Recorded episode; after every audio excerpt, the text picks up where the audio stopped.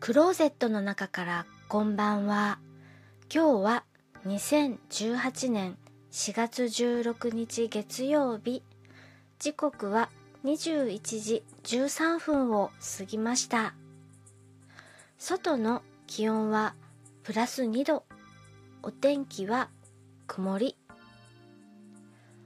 なかなか気温が上がりません。日中歩いていても風が冷たいです。それでも今日は一つ春らしいことをしました。それは靴をスニーカーに変えました。今までは雪用の滑り止めのついた靴を履いていました。もう路面はそんなに滑ることはないだろうということで、これが一つ春の始まりかななんて思います。